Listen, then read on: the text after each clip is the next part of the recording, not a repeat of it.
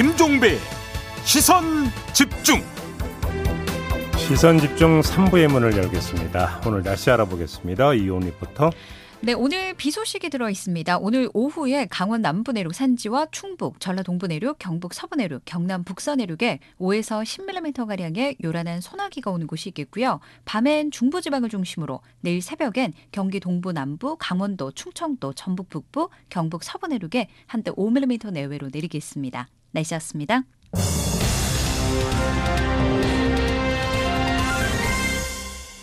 네, 앞서 2부에서 김민석 더불어민주당 총괄 선대본부장 연결해서 지방선거 일주일을 앞둔 판세 들어봤는데요. 이번에는 국민의힘이 분석하는 판세 들어보겠습니다. 공동선대위원장을 맡고 있는 김기현 의원 전화로 만나보겠습니다. 나와 계시죠? 네, 김기현입니다. 반갑습니다. 네, 안녕하세요, 의원님. 일단 유고불투 좀 여쭤볼게요. 국회 출석 30일 정지 징계안이 처리가 됐는데 권한쟁의 심판을 청구하겠다고 밝히셨어요. 어떻게 청구를 하셨습니까? 네, 청구했고요. 예. 효력 집행정지 신청 되놨는데 예. 저 김기현이가 아마 민주당을 그렇게 두려운가 봐요. 김기현을 두려워할 것이 아니라 국민을 두려워해야 될 것이라고 보는데요. 민주당이 하는 그 행태를 보니까 참으로 딱하기 짝이 없다. 참 딱하다는 생각이 드는데 우리 국회 역사에서 아마 민주당이 행하는 건 치욕적 행태로 기록될 것이다.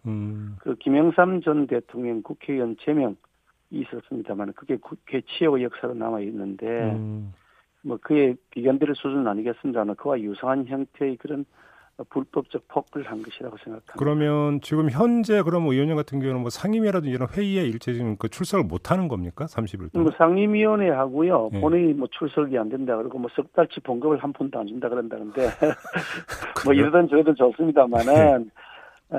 제가 뭐 4년 전에도 문재인 대통령 청와대가 뭐 직접 개입을 했고 경찰이 총동원돼서 김건희 죽이려 그랬지만 안 죽고 오뚜기처럼 살아 있습니다. 네. 앞으로도 김건희는 민주당이 어떤 폭을 저지르더라도 정정당당히 떳떳하게 계속 오뚜기처럼 국민 편에서 일어날 것입니다. 알겠습니다. 이거는 좀 먼저 결정 어떻게 나오는지 좀 지켜보도록 하고요, 의원님.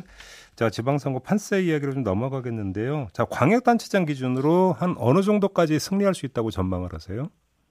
저희들 처음에 대략 한 9석 이상 총 7개 저기 자리가 있습니다만 7개 중에서 9군데 이상은 이기지 않겠느냐라고 지금 기대하고 전망하고 있습니다만은 예. 좀 시간이 지나면서 이제 중반 이제 곧 종반에 접어들 텐데 전체로 판세가 좀 더 우리에게 유리한 것으로 보여지긴 합니다. 아, 그렇지만 결코 낙관할 수 없고 특히 그 투표율이 대단히 중요한데요. 예. 역대 지방선거가 60% 수준 이게 투표하기가 쉽지 않았습니다. 그래서 네, 네. 이 투표를 높이는 것이 매우 중요하다. 우리 지지층이 투표장에 가지 않으면 아무리 뭐 여론조사가 잘 나와도 의미가 없기 때문에 네. 막판까지 긴장을 늦추지 않고 투표를 제거하는 데 저희들은 집중할 계획입니다. 앞서 이제 연결했던 김민석 총괄선대본부장, 민주당의 총괄선대본부장 같은 경우는 경기, 강원, 충남, 세종, 여기에다 뭐 인천 정도까지 해서 초박빙이라 뚜껑을 열어봐야 할 것 같다. 이런 식으로 지금 진단하던데 국민의힘에서는 어떻게 진단하고 있습니까? 이곳 같은 경우? 민주당에서야 뭐 그렇게 말하고 싶겠죠. 그런데 뭐 저희들이 말하기 전에 여론조사를 통해서 무엇이 그 국민 여론인지 잘 드러나고 있지 않습니까? 그런데 저희들이 이건 뭐 이렇게 여기가 유리하다 불리하다 말씀드리는 것은 예의가 아닐 뿐더러 선거에도 도움이 안 되는 것이기 때문에 네. 저희들은 자체적인 여론조사도 보고 있는데 전체적으로 그 외부에 공표되는 여론조사하고 뭐 큰 차이가 없습니다. 근데 대동소이하기 때문에 그래요? 국민들께서 전체의 상황을 잘 이해하고 계시다고 생각합니다. 그런데 지금 뭐 보도를 보면 당내에서는 대전, 충남, 세종까지 좀 노려볼 만하다 이런 이야기가 좀 나오는 것 같던데요. 뭐 이런저런 얘기가 나옵니다만 책임진 입장에서 그렇게 말씀드리는 것이 예. 바람직하지 않기 때문에 예. 그냥 그렇게 짐작하시면 좋을 것 같습니다. 그 지금 여론조사 말씀하셨으니까 조금 전에 김민석 본부장 같은 경우는 지방선거 같은 경우 여론조사가 많이 틀린다 이 점을 강조하던데 어떻게 평가하세요? 이런 발언은? 뭐 민주당 입장에서 그렇게 믿고 싶겠죠. 그래요? 자유들이 질 때는 그 여론조사가 뭐 신뢰성이 없다고 이길 때는 신뢰성이 있다고 할 게 뻔한 거니까 그 말은 아무 의미가 없는 것이고요. 네. 국민들이 바보가 아닌데 국민들이 여론을 통해서 혐오성하고 있는 것이 수치로 드러나는데 그걸 무시하겠다 그러면 답답한 마음은 이해가 됩니다만은 네. 그거 그냥 신기로 쫓아가는 것이겠죠. 아 그렇게 보시는 거고 서울 지역 같은 경우는 어떻게 보세요? 지금 그 뭐 일방적으로 이렇게 보시는 겁니까? 당에서는 서울시장 같은 경우? 서울 같은 경우 뭐 지금 여론조사가 오히려 벌어진다 이런 그 차이가 더 커진다 이런 그 보도 있지 않습니까? 실제로 네. 체감하는 현장에 체감하는 느낌도 굉장히 좋습니다. 저도 그 서울 지역 몇 군데 지금 이제 구청장 선거 접전인 지역들을 좀 돌아보고 이렇게 선거 지원을 합니다만은 예. 저희들이 이겨보지 못했던 그런 지역에서도 반응이 굉장히 좋습니다. 그냥 제가 연설만 하는 것이 아니고 일일이 걸어다니거나 찾아가서 인사드리고 지지를 부탁을 드리는데요. 굉장히 적극적으로 반응하시고 심지어 연설하고 있는데 지나가시다가 한참 쳐다보고 가시는 분도 있고 손을 V자를 그려서 손을 흔들어주고 가시는 분들도 많거든요.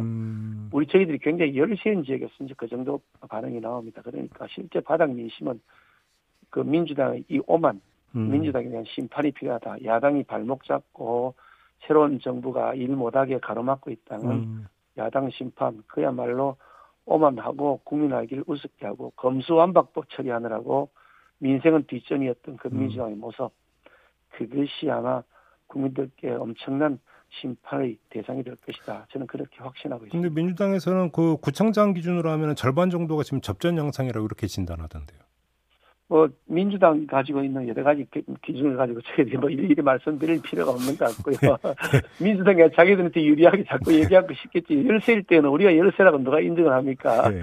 우리가 질 것 같다 그랬을 때 아니다. 우리가 박빙 우세라고 얘기하지. 우리가 질 것 같다고 하는 당이 어디 있습니까? 네, 그래요. 오히려 이기고 있는 정당에서 저희들이 박빙이라고 이렇게 표현하면서 조심스럽게 접근하는 거죠.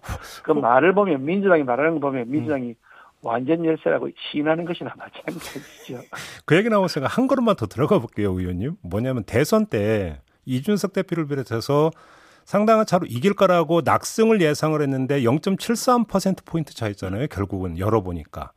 그러면 이제 당에서 하고 있는 여론조사가 어느 정도 정확한가라는 얘기 혹시 그러니까 좀 나중에 좀 당 안에서 얘기가 좀 됐었습니까? 왜냐하면 요번 여론조사하고 연결이 돼서 한번 좀 질문드려요. 제가 말씀드리는 여론조사라고 하는 것은 저희 당 자체 분석을 갖고 말씀드린 것은 아니고요. 자체 분석을 포함하고 바깥으로 공표되는 수많은 여론조사들이 공표가 되고 있지 않습니까? 예. 그걸 다 종합해서 저희들이 판세를 분석하는 것이지. 그렇게. 그러니까 그걸 가지고서 뭐 우리 자체의 조사가 모두 실렸으니 있다 그렇게 생각하지 않습니다. 알겠습니다. 경기도로 가서 지금 강용석 후보와의 단일화는 없는 거죠? 어떻게 되는 겁니까? 저희들은 처음부터 단일화라는 용어를 쓰지도 않았고요. 예. 뭐 저희들이 단일화 하자고 얘기하지도 않았고 단일화 얘기는 강영수 후보 측에서 먼저 제시했던 그런 그 어젠다인데요. 저희들은 후보 단일화라고 말씀드리지는 않았고 어떻든 이번의 경우에는 경기도지사 선거가 매우 중요하고 그래서 민주당 정권에 대한 심판이 필요한 시점이니 보수표가 흩어지지 않도록 하는 차원에서 강영석 후보가 어떤 그 판단을 좀 하실 때가 된 것이 아니냐 그런 생각을 가지고 있는데 뭐 저희 당 소속이 아니다 보니까 이래라 저래라 할 수는 없는 일이어서 상황을 지켜보고 있습니다만은 결과적으로는 결국 도민들에 의해서 우리 유권자인 국민들에 의해서 후보 단일화가 될 것이다. 지금 그 위원장님의 그 말씀은 강영석 후보의 사퇴 용단을 지금 말씀하시는 거죠? 제가 뭐 사퇴란 말 한 번도 써본 적이 없고요. 뭐 그렇게 뭐 그냥 맥락을 제가 드린 말씀 그대로 액면 그대로 받아주시면 좋겠고요. 네. 이미 국민들께서는 특히 이제 뭐 경기도민들 같은 경우에는 이재명 지사 4년에 대한 많은 실정들을 느끼고 계신 분들이 계시기 때문에 새로운 그 지도자 리더십이 필요하다. 특히 내가 찍은 표가 4표가 돼서는 곤란하지 않겠느냐.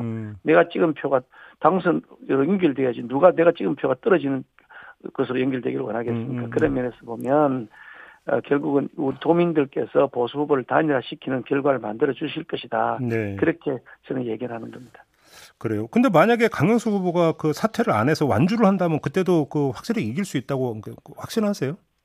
뭐 그걸 다 전제해서 말씀드리면 저희들 전략의 차질이 없죠.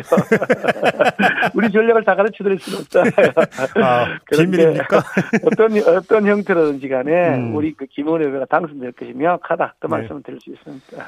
알겠습니다. 그 지금 계양을로 가면 국민의힘에서는 이재명 후보의 출마를 놓고 뭐 연고 문제를 계속 제기를 하지 않았습니까?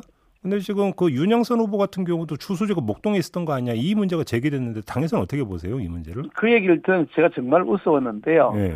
그 우리 윤영선 후보가 그 군대를 마치고 인천에 있는 병원에서 근무하기 시작했고요. 예. 그러다가 25년 전에 이제 자기 개인 의원, 그 내과 병원입니다. 내과 의원을 개원해서 하고 있는데 아이가 거기에서 초등학교를 졸업했습니다. 인천에 있는 아이들이 그 인터뷰를 보니까 본인이 직접 워딩을 했더라고요. 인천에 있는 초등학교에 졸업했답니다. 네. 아, 인천에 있는 초등학교를 졸업했는데, 그러면 아, 서울에 사는 사람이 인천에 있는 초등학교 애를 보냈단 말인가요? 그 말 안 되는 얘기 아닌가요? 그런데 이제 잠시 그 인천에 살고 있던 집이 전셋집이어서 그래 집 주인이 그걸 판다고 비켜달라고 하는 바람에 서울로 이전을 했다가 다시 인천으로 이 주소를 이전했다고 하는데요. 잠시 주민등록을 옮겼겠죠. 그거 가지고서 뭐 연거 따진다는데, 아니 이재명 후보는 성남에서 계속 경기 아닌 경기도 성남에서 활동했던 분이지. 아 인천 계양에 한번 거주를 해봤습니까? 아니면 인천 계양에다가 뭐 세금을 내본 적이 있습니까? 네. 참 이 이재명 후보가 할 말은 아니다. 알겠습니다. 그런 생각이 듭니다. 좀 별도로 그 위원장님이 이제 그 전 원내대표이셨기 때문에 좀 이 질문을 드릴게요. 지금 후반기 원구성 문제 있잖아요. 법사위원장 자리가 지금 그 쟁점인데, 저희가 이제 박홍근 민주당 원내대표하고 인터뷰를 했는데 그 이전의 합의 부분에 대해서 여쭤봤더니 후반기 원구성의 지금 주체는 지금의 원내대표다. 이 점을 강조하던데 어떻게 평가를 하세요? 그 민주당이 한 거죠. 원내대표가 결정한 것이 아니라 민주당이 한 거죠. 결정의 주체는 그냥 윤호중이었죠. 그 당시에. 윤호중이 한 것이 아니고요. 네. 민주당 원내대표 윤호중이 한 겁니다. 예, 예. 대한민국 대통령이 A라는 대통령에서 B라는 대통령이 바뀌었다 해서 A라는 대통령이 맺었던 조약, 외국하고 체결했거나 했던 조약이 B로 대통령이 바뀌면 그 조약이 무효가 되는 것인가요? 예. 아니 그 대통령 5년 임기 내에서만 그 조약이 유효하고 5년이 끝나간다면 그 조약은 무효가 되는 것인가요? 이런 얼토당토는 개변이 어디 있습니까? 그래요? 아니 지나가는 소도 없을 일입니다, 세상에. 그러면 민주당 원내대표가 민주당을 대표해서 한 겁니다. 민주당은 왜 법사위원장 자리를 고수하려고 한다고 생각하세요? 아니 그럼 자기들이 지금 모든 걸 다 권력을 틀어잡고 하겠다는 거죠. 예, 예. 이런 겁니다. 지금 결국은 민주당이 검수완박벌 처리한 것도 마찬가지고 법사위원장을 차지하게 했던 것도 마찬가지인데, 자신들이 저지른 비리가 얼마나 크면 이렇게 끝까지 수사권을 방해하려고 하는 것이냐 하는 의심이 들 수밖에 없는 거죠. 검찰이나 이런 정예수사단이 자신들이 뒤를 캐는 것이 위험하니까 수사를 증발시켜버리자라고 하는 그 황운하 의원, 민주당 의원이 했던 거 아닙니까? 수사를 증발시켜버리겠다. 그게 검수완박의 목표 중에 하나였다는 거 아닙니까? 거기다가 법사위원장을 자기들이 차지하고 앉아야 수사기관, 특히 검찰에서 자신들이 수사를 하는 것을 그 법사위원장이 틀어막고 방해를 하고 법을 통과를 시켜서 억지로 하고 이렇게 하겠다는 거 아닙니까? 네. 검수완박국 통과시키듯이요. 그래서 자신들이 비리를 수사하지 못하도록 막겠다라고 하는 의지가 발동되고 있는 것이다라고 생각합니다. 그럼 마지막으로 한번 이렇게 질문을 드려볼게요. 그때 이제 법사위원장 갈등이 심할 때 국민의힘의 논리는 국회의장이 여당 출신이라면 법사위원장은 당연히 야당 몫 아니냐. 야당 몫이라고 하는 점에 방점을 찍으면 지금 민주당이 야당 아닙니까? 이건 어떻게 봐야 되는 겁니까? 그 당시에 민주당이 야당 몫이 아니고 여당 몫이라고 했는데요. 네. 정확하게 말씀드리면 국회 역사가 이게 상임위원장을 배분하기 시작하기 그 DJ 그 야당 총재 때 있었던 일입니다만은 그때부터 상임위원장을 의석에 따라서 배분을 하기 시작했습니다. 야당에 했던 DJ의 요청을 받아들인 것이죠. 저희들이 전신정당인 여당에서요. 그랬는데 그때 이후로 국회의장의 소속이었던 정당하고 법사위원장의 소속 정당은 한 번도 같았던 적이 없습니다. 늘 달랐습니다. 딱 한 번 같아졌던 것이 이번 21대 국회 지난 2년 전반기 때인데, 민주당이 180석 가까운 의석을 차지하면서 알겠습니다. 의장도 자신들이 차지하고 법사위원장도 자신이 차지해서 같은 정당으로 만들어 놓은 거죠. 그야말로 의회 폭거를 저지른 겁니다. 알겠습니다. 그 의회 폭거 저지른 것을 다시 정상화시키자고 해서 거기에다 국민의힘이 맞는다고 명시하고 민주당 대표가 민주당 원내대표 윤호중이 선언한 겁니다. 국회의장이 연대 보증을 했고요. 세상에 참 기가 마무리하겠습니다. 의원님. 고맙습니다. 네. 네, 국민의힘의 공동 선대위원장을 맡고 있는 김기현 의원이었습니다. 세상을 바로 보는 또렷하고 날카로운 시선, 믿고 듣는 진품 시사, 김종배의 시선 집중.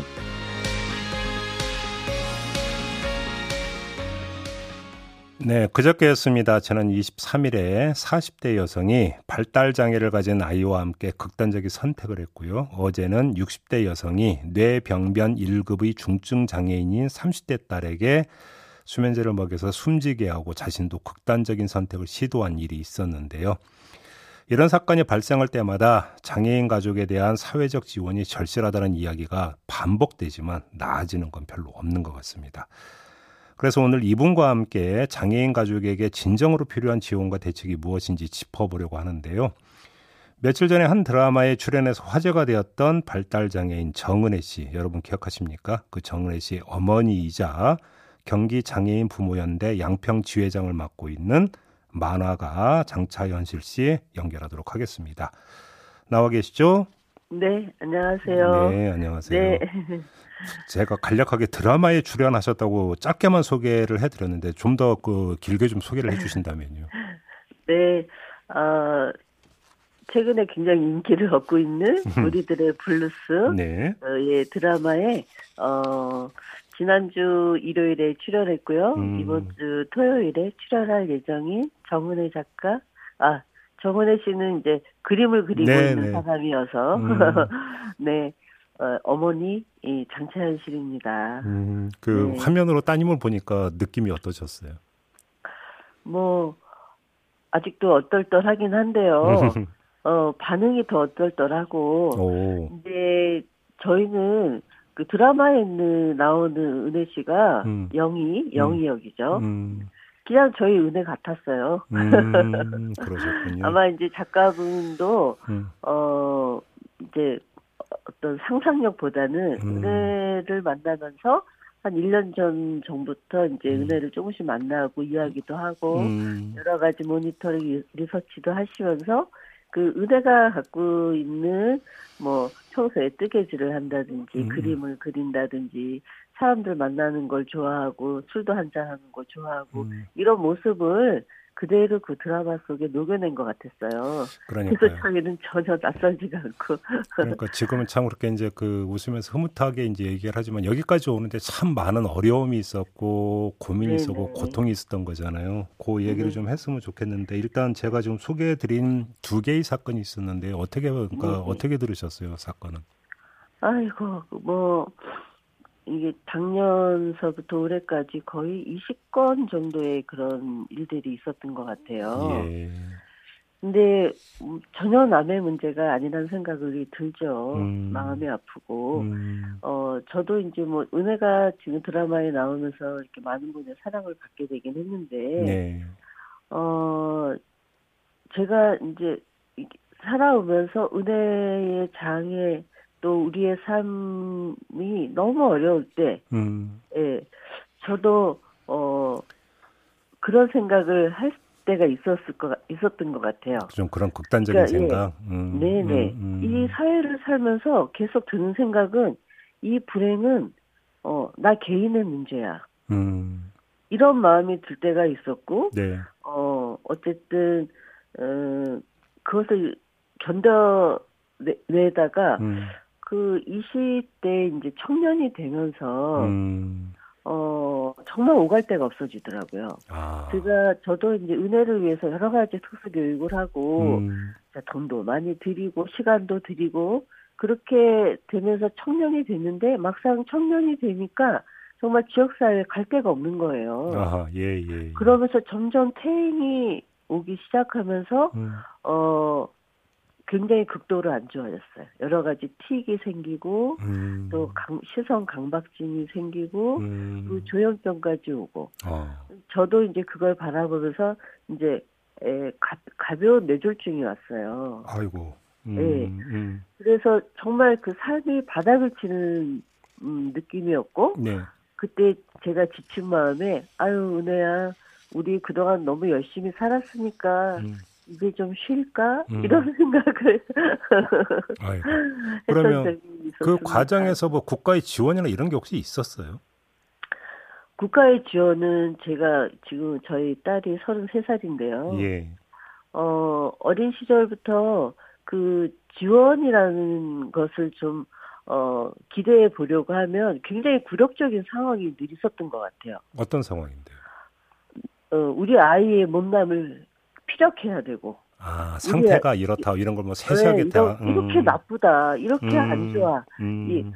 나도 그래서 엄청 불행해. 예. 이런 건 이제 지역 면사무소나 이런 데 가서 사람들이 있는 공개된 장소에서 얘기할 수밖에 없고. 그래서 그런 느낌을 연거푸 받다 보면은 위축이 돼요. 에이, 그냥 내가 하지. 내가 열심히 해서 나의 딸은 내가 그냥 견뎌보자라는 생각을 하면서 이 국가의 지원이나 이런 거에 대해서 자꾸 뒤로 물러서게 되는 것 같아요.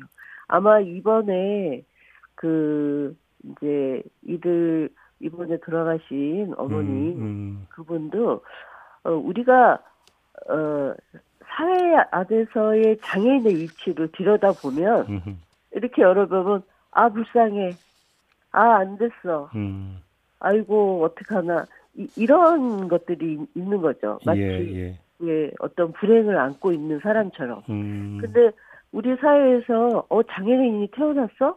그러면 그 사람을 위해서 뭔가 있어줘야 돼. 누가 먼저 나서서 손잡아주는 이런 구조가 전혀 아닌 거죠. 그러면 100번 양보해서 그런 과정을 어떻게 거쳤다 치더라도 국가의 지원이 그러면 또 풍족하냐, 이것도 또 별개의 문제인 것 같은데. 그렇죠. 그러니까 예산이 예산이 부족하고 결국 그 권리의 문제는 예산이라고 생각하거든요. 그렇죠. 네, 그런 것을 계속 싸워야 되잖아요. 요구해야 되고 우리 이래요, 주세요. 그렇게 하지 않으면 움직이지 않는 국가, 정부.